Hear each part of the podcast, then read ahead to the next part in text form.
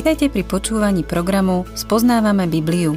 Autorom tejto relácie je dr. Vernon McGee a text načítal Peter Kolárovský.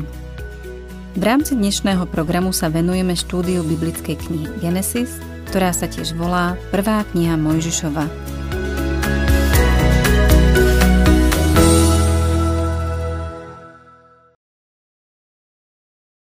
Milí poslucháči, v prvej kapitole knihy Genesis čítame Na počiatku stvoril Boh nebo a zem.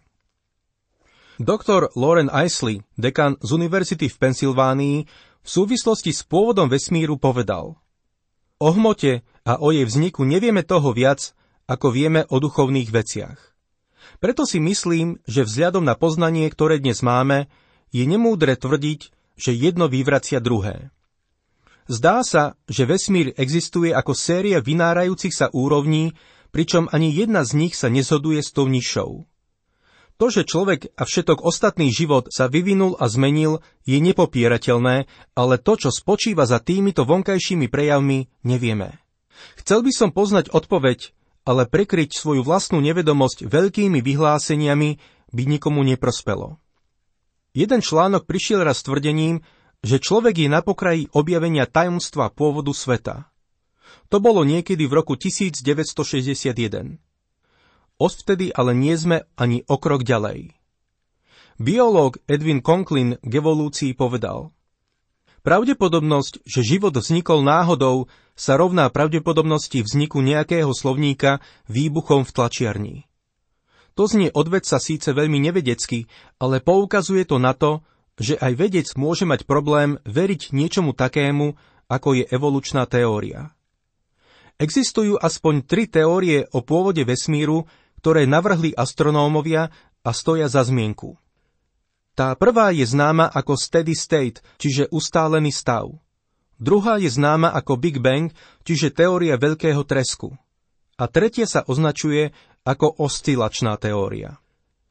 Keď doktor William Baum, vedec z Technického inštitútu v Kalifornii, prednášal na pôde Národnej akadémii vied, povedal, že nové poznatky nepotvrdzujú teóriu ustaleného stavu, teda že vesmír vždy existoval a nová hmota sa neustále vytvára. Pred istým časom to bola všeobecne uznávaná teória. Teraz sa už uznáva iná teória o pôvode vesmíru.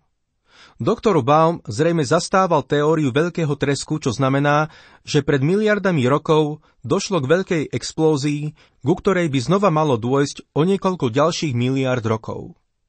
Nemyslím si, že by sme sa toho mali báť, ale je to zaujímavá teória, ktorá sa udomácnila v mnohých kútoch sveta. Pred niekoľkými rokmi doktor Louis Leakey, antropolog, mimochodom syn misionára, objavil v Afrike to, čo nazval chýbajúcim článkom. Vykopal kúsky lepky s dobre vyvinutými zubami, nazval ju luskáčik a tvrdil, že patrí mladému človeku, ktorý žil pred 600 tisíc rokmi. Stretli sme sa už s podobnými teóriami, no keďže sme o tom od roku 1961 už viac nepočuli, myslím si, že vedecký svet túto myšlienku neakceptoval. Existujú aj iné vysvetlenia pre pôvod človeka. Doktor Lawrence Dillon, docent biológie na univerzite v Texase, tvrdí, že človek nie je živočích, ale rastlina, ktorá sa vyvinula z nedých morských hrias. Je teda možné, že ste svojich predkov doteraz hľadali na nesprávnom mieste. Iní hľadajú svojich predkov na strome. Na základe tohto niektorí veria, že by sme mali byť niekde na pláži a vyťahovať morské riasy, pretože tam je náš detko a babička. Niektoré tieto špekulácie sú naozaj smiešné. Raz dávno som čítal v jednom poprednom sekulárnom časopise, že po storočiach trpkých sporov o tom, ako začal život na Zemi, veľkolepá odpoveď prichádza od bystrej a trpezlivej výskumnej práce v laboratóriách po celom svete. Očakával by som, že by sme už dnes mohli mať nejaké jasné odpovede, alebo aspoň malé pozbudenie, ale doteraz nič z toho neprišlo. Podľa dogmatickej praxe, ktorú veci uznávali, museli byť archeologické nálezy predmetov z pravekých civilizácií usporiadané tak, aby sa primitívne výrobky datovali skôr než tie, ktoré vykazovali pokročilejšie znaky bez ohľadu na to, kde boli objavené. Bolo to trochu znepokojúce, keď sa vyspelejšie civilizácie zaradili za tie z čias praveku. Dnes sa ponúka toľko rôznych teórií o počiatkoch Zeme. Doktor Klaus Mampel z Nemecka údajne povedal, že nevidí žiaden dôvod na to, aby nás, ľudskú rasu, spájali s ľudópmi viac ako s kanárikmi alebo klokanmi. Evolučná teória sa delí do mnohých rôznych fáz a hľadísk nikdy nebola dokázaná ako pravdivá. Je poľutovania hodné, že keď sa dostaneme na úroveň pseudovedcov, a myslím tým učiteľov, ktorí dnes pôsobia na štátnych školách, nie sú schopní poskytnúť vyvážený pohľad, pretože sa na vysokej škole stretli len s jedným pohľadom. Ani veci neprijímajú evolúciu jednomyselne. Tu je citát od doktora Kerkuta z katedry fyziológie a biochémie na univerzite v Southamptone v Anglicku. Hoci on sám seba považuje za evolucionistu, vo svojej knihe Dôsledky evolúcie píše. Existuje teória, podľa ktorej je možné na mnohých zvieratách za určitú dobu pozorovať zmeny, ktoré vedú k vzniku nových druhov. Túto teóriu možno nazvať špeciálnou evolučnou teóriou, a je možné ju v istých prípadoch dokázať pomocou experimentov. Na druhej strane existuje teória, podľa ktorej všetky formy života na svete vznikli z jedného zdroja, ktorý sám o sebe pochádzal z anorganickej formy. Túto teóriu možno nazvať všeobecnou evolučnou teóriou. Dôkazy, ktoré ju podporujú, nie sú dostatočne silné na to, aby sme ju mohli považovať za niečo viac ako len pracovnú hypotézu. Švédsky botanik dr. Heribert Nilsson, ktorý sa tiež radí medzi evolucionistov, prehlásil. Moje úsilie dokázať evolúciu pomocou dôkazov zabralo viac ako 40 rokov môjho života a úplne zlyhalo. Sotva môžem byť obvinený z toho, že som vychádzal z predpojatého protievolučného stanoviska. Je zjavne nemožné urobiť karikatúru z paleobiologických faktov. Fosílne materiály sú dnes tak bohaté, že je možné vykonštruovať nové živočíšne a rastlinné druhy. Nedostatok tzv. prechodných druhov nie je možné vysvetliť nedostatkom materiálu. Nedostatky sú skutočné. Nikdy nebudú naplnené. Myšlienka evolúcie spočíva na púhej viere. Povedal by som, že sa presúva do ríše náboženstva. Milý poslucháč, byť evolucionistom si vyžaduje vieru. Evolúcia je špekulácia a vždy ňou bola. Ale žiaľ, veľa ľudí ju prijalo ako fakt. V dnešnej dobe existuje skupina teológov, z väčšej časti mladí teológovia, ktorí sa bránia tomu, aby ich označovali ako intelektuálni tmári. Osvojili si pohľad, ktorý je známy ako teistická evolúcia. Istý vedec, Curtin Mather, v jednom článku s názvom Veda premýšľa o náboženstve na to hovorí. Keď teológ akceptuje evolúciu ako Bohom použitý proces, musí byť ochotný to dotiahnuť do všetkých dôsledkov. Nielen, že to je proces s istými pravidlami, je to pokračujúci proces. Zlatý vek človeka, ak také niečo je, je v budúcnosti, nie v minulosti. Okrem toho, tvorivý proces evolúcie nesmie byť prerušený žiadnym nadprirodzeným zásahom. Vývoj prvých živých buniek z predtým existujúcej neživej hmoty môže predstavovať skôr kvantový skok, než nekonečný krok na ceste k pokroku, ale je to úplne prirodzený vývoj. Teistická evolúcia je pravdepodobne najnereálnejšia zo všetkých teórií. Ide vlastne o nezmyselnú doktrínu a nelogickú pozíciu. To sú tí, čo bežia so zajacmi a loveckými psami zároveň. Chceli by sa pohybovať s neveriacimi, no zároveň by radi niesli pod pazuchou štúdijnú Bibliu. Robiť oboje je náročné. To je ako v tých starých gréckých pretekoch, na ktorých súťažiaci stál s jednou nohou na chrbte jedného konia a s druhou na druhom. Bolo to niečo úžasné, keď tie dva kone jazdili popri sebe. Ale verte mi, keď sa jeden z tých koní rozhodol ísť iným smerom, jazdec sa musel rozhodnúť, s ktorým bude pokračovať. V takej situácii sa nachádza teistický evolucionista. Mimochodom, väčšinou skončí na tom nesprávnom koni. V dnešnej dobe inteligentní ľudia narábajú s toľkými dezinformáciami. Mám pred sebou ústrižok z jedného časopisu, ktorý vyšiel pred niekoľkými rokmi. Bola v ňom uverejnená nasledovná kvízová otázka. Aký je dátum stvorenia podľa biblických záznamov? A teraz počúvajte odpoveď, ktorú uviedli. 4004 pred našim letopočtom. Ako sa môže niekto takto zosmiešniť? Podľa istého článku v časopise Life v jednom neurčitom bode asi pred dvoma miliardami rokov, iní by povedali pred 1,5 miliardami rokov, sa zázračným spôsobom na zemskom povrchu objavil život. To, akú mal formu, veda nevie bližšie určiť. Podľa tohto článku možno povedať len to, že pod vplyvom nejakého pôsobenia niektoré obrovské molekuly získali schopnosť sa reprodukovať. Milí poslucháči, ste ochotní veriť teórii, že nejaké molekuly z ničoho nič získali schopnosť sa reprodukovať? Existujú aj ďalšie smiešne teórie. Podľa jednej z nich sa človek vyvinul z odpadkov, ktoré na Zemi zanechala nejaká prehistorická inteligencia z temnej a vzdialenej minulosti. Toto vyhlásenie pochádza z úst vedca. Kým jedni vedci nás posielajú hľadať svojich predkov na stromy, iní k brehom mora medzi riasami, ďalší nás posielajú do odpadkového koša. Je to horšie a horšie, nemyslíte? Neviem ako vy, ale myslím si, že Boží výrok o stvorení obstojí aj v dnešnej modernej dobe. Známa definícia, s ktorou prišiel Herbert Spencer, popisuje evolúciu takto. Integrácia hmoty pri simultánom rozptyle pohybu, počas ktorého hmota prechádza od relatívne neurčitej, nesúvislej rovnorodosti, homogenite, k určitej súvislej nerovnorodosti, heterogenite, a počas ktorej zachovaný pohyb podrobuje paralelnej premene. Trochu nad tým pouvažujte, milí poslucháči. Stále mi väčší zmysel dáva citát z Genesis 1.1.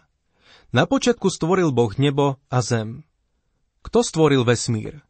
Boh ho stvoril. Stvoril ho z ničoho. Kedy? Neviem a nikto iný nevie. Niektorí tvrdia pred miliardou rokov, iní 2 miliardy a zase niektorí 5 miliárd. Osobne sa domnievam, že to len typujú. Myslím si, že ho stvoril už dávno predtým. Musíme mať na pamäti, že Boh má za sebou celú väčnosť. Čo si myslíte, že robil celé tie miliardy rokov predtým?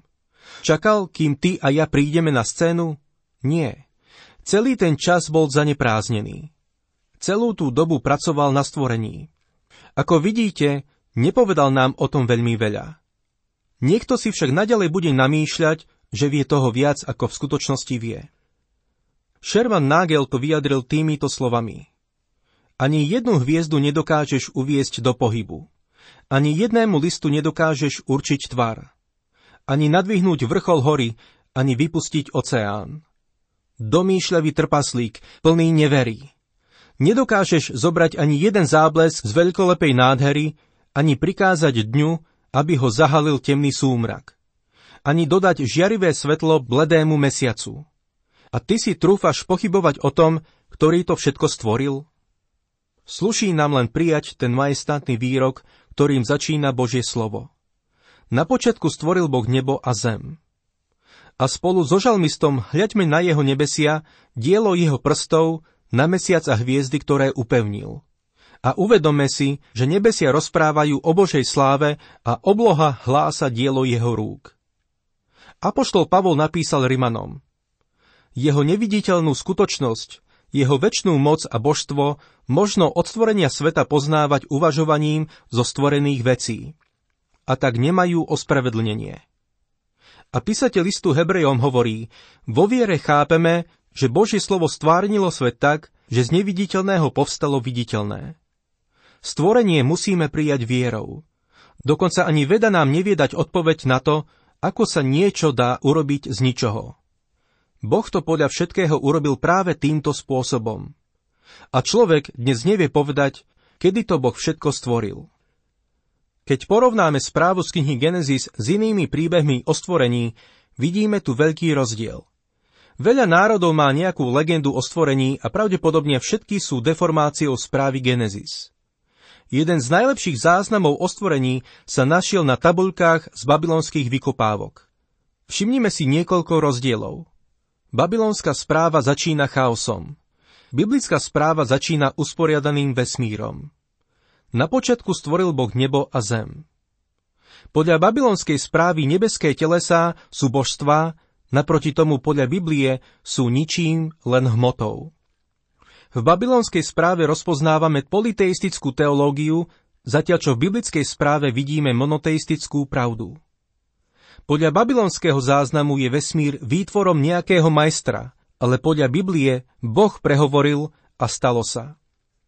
Babylonská správa obsahuje detinské a groteskné scény, avšak Biblia predstavuje ohromnú a slávnostnú podstatu Boha Stvoriteľa, ktorý je svetý a ktorý je záchranca. Babylonská správa sa rozhodne nezhoduje so súčasnými poznatkami vedy, ale Biblia je v súlade s preukázateľnými faktami vedy. Odmietam evolúciu, pretože odmieta Boha a odmieta zjavenie. Popiera pád človeka a skutočnosť hriechu a odporuje Kristomu narodeniu z panny. Preto ju odmietam celým svojim bytím. Neverím, že je odpoveďou na otázku pôvodu tohto sveta. Existujú tri základné oblasti, v ktorých sa evolúcia nedokáže orientovať a ktoré nemôže vyriešiť nedokáže preklenúť priepasť medzi ničím a niečím. Nedokáže preklenúť priepasť medzi niečím a životom. A nedokáže preklenúť priepasť medzi životom a ľudstvom, čiže uvedomelým ľudským životom so slobodnou vôľou. Média budú samozrejme vždy hľadať niečo senzačné a budú prichádzať so zaujímavými objavmi. Nedávno sa mi dostal do rúk ústrižok, ktorý popisoval miesta v Texase, kde sa našli stopy dinosaurov. Už roky som o tom náleze vedel, ale teraz objavili niečo dosť znepokojujúce. Na tom istom mieste našli aj obrovské ľudské stopy. Je naozaj veľmi ťažké začať s malou amébou alebo malou spodinou na vrchole vody a potom zistiť, že tam spolu s dinosaurmi kráčali ľudské bytosti, ktoré boli oveľa väčšie ako hocikto z nás. V najbližších rokoch bude mať evolúcia ešte veľa problémov. Určite je toho ešte veľa, čo by sa dalo k tejto otázke povedať, ale natíska sa tretia otázka. Otázka nie je len kto svet stvoril a kedy ho stvoril, ale aj prečo ho stvoril. Verte mi, toto je otázka, ktorá je veľmi dôležitá, pretože má ďaleko siahle morálne následky. Božie slovo nám hovorí, že Boh stvoril tento svet pre svoje vlastné potešenie. Videl, že je vhodné ho stvoriť. Mal v ňom radosť. V záverečnej knihe Biblie nachádzame tieto slová. Hoden si, pane a Bože náš, prijať slávu, česť i moc, lebo Ty si stvoril všetky veci a z Tvojej vôle boli a z Tvojej vôle boli a sú stvorené. Stvoril tento svet, lebo ho chcel stvoriť. Stvoril ho pre vlastné potešenie. Nemusí sa vám vesmír páčiť, ale jemu áno. Nikdy sa ma nepýtal, kde chcem, aby tento malý svet, v ktorom žijem, umiestnil. Ani sa ma nepýtal, či sa chcem narodiť v Texase. Samozrejme, keby mi tú možnosť dal, vybral by som si Texas. Ale nedal mi na výber. Môžem vám len povedať, že tento vesmír stvoril pre vlastné potešenie. Videl, že je vhodné ho stvoriť a mal z neho radosť. Druhý dôvod, prečo stvoril tento svet, je jeho sláva. Už na počiatku stvorenia sa vesmírom ozývala chvála stvoriteľovi. V Jobovi 38. kapitole 7. verši sa píše Ranné hviezdy spoločne jasali a všetci Boží synovia radostne výskali. Boh ho stvoril pre svoju slávu. V knihe proroka Izaiáša čítame tieto slová. Všetkých, čo nosia moje meno, ktorých som stvoril na svoju slávu, utvoril a urobil. Boh stvoril tento svet pre svoju vlastnú slávu. Čo sa týka človeka, Božie slovo nám hovorí, že ho stvoril pre spoločenstvo. Chcel mať spoločenstvo s človekom a tak ho stvoril ako slobodnú bytosť. Mohol si urobiť nejaké roboty. Mohol stvoriť nejaké mechanické bytosti, na ktorých by stlačil gombík a poslušne by sa mu klaňali. Ale Boh nechcel takého človeka. Boh si vybral človeka, ktorý by sa mohol pre ňoho rozhodnúť, milovať ho a slúžiť mu.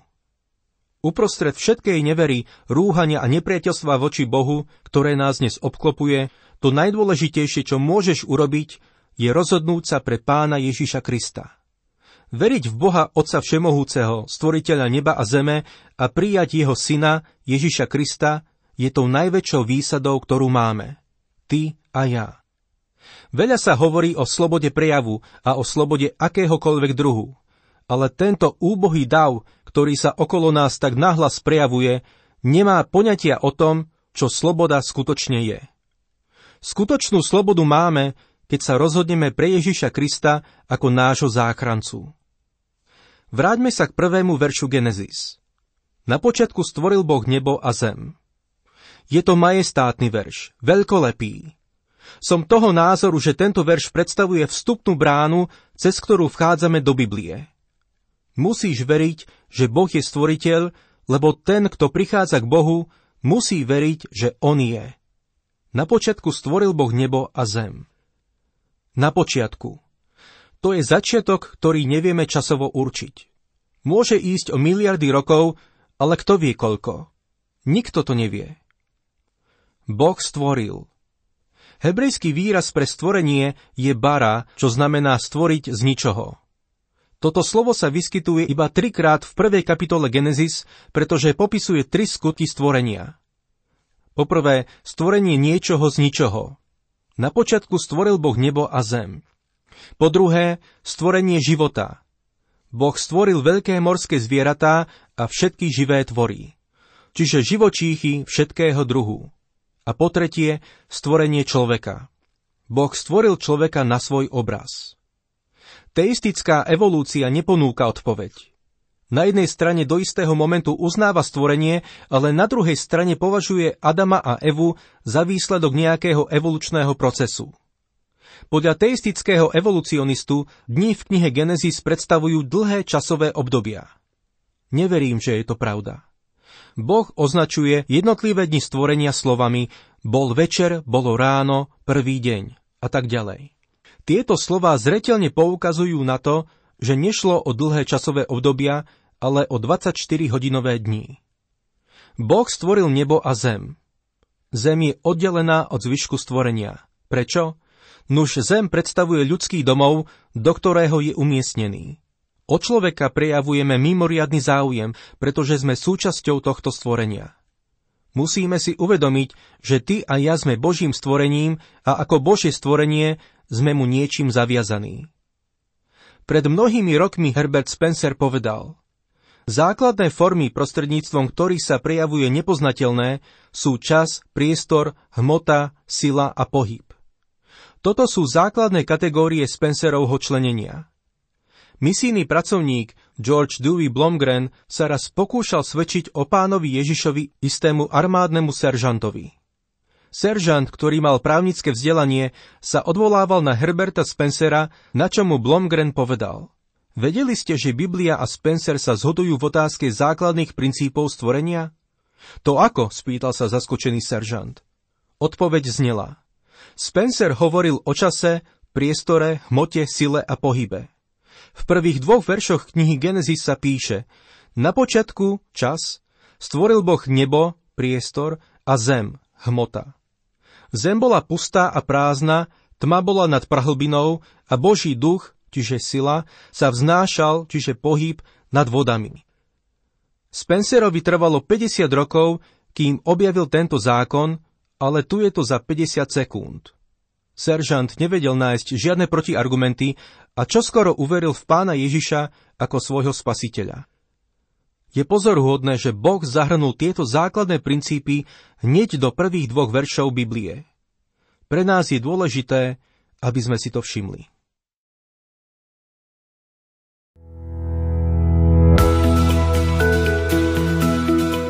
Program Spoznávame Bibliu vysielame každý pracovný deň a relácie sú dostupné aj na internetovej stránke ttb.t2tvr.org. Ak sa vám program páči, chceli by ste nám nechať nejaký odkaz alebo by ste tento program radi odporúčili ďalším, navštívte facebookovú stránku Spoznávame Bibliu alebo nám napíšte na e-mailovú adresu spoznávame.bibliu zavináč gmail.com.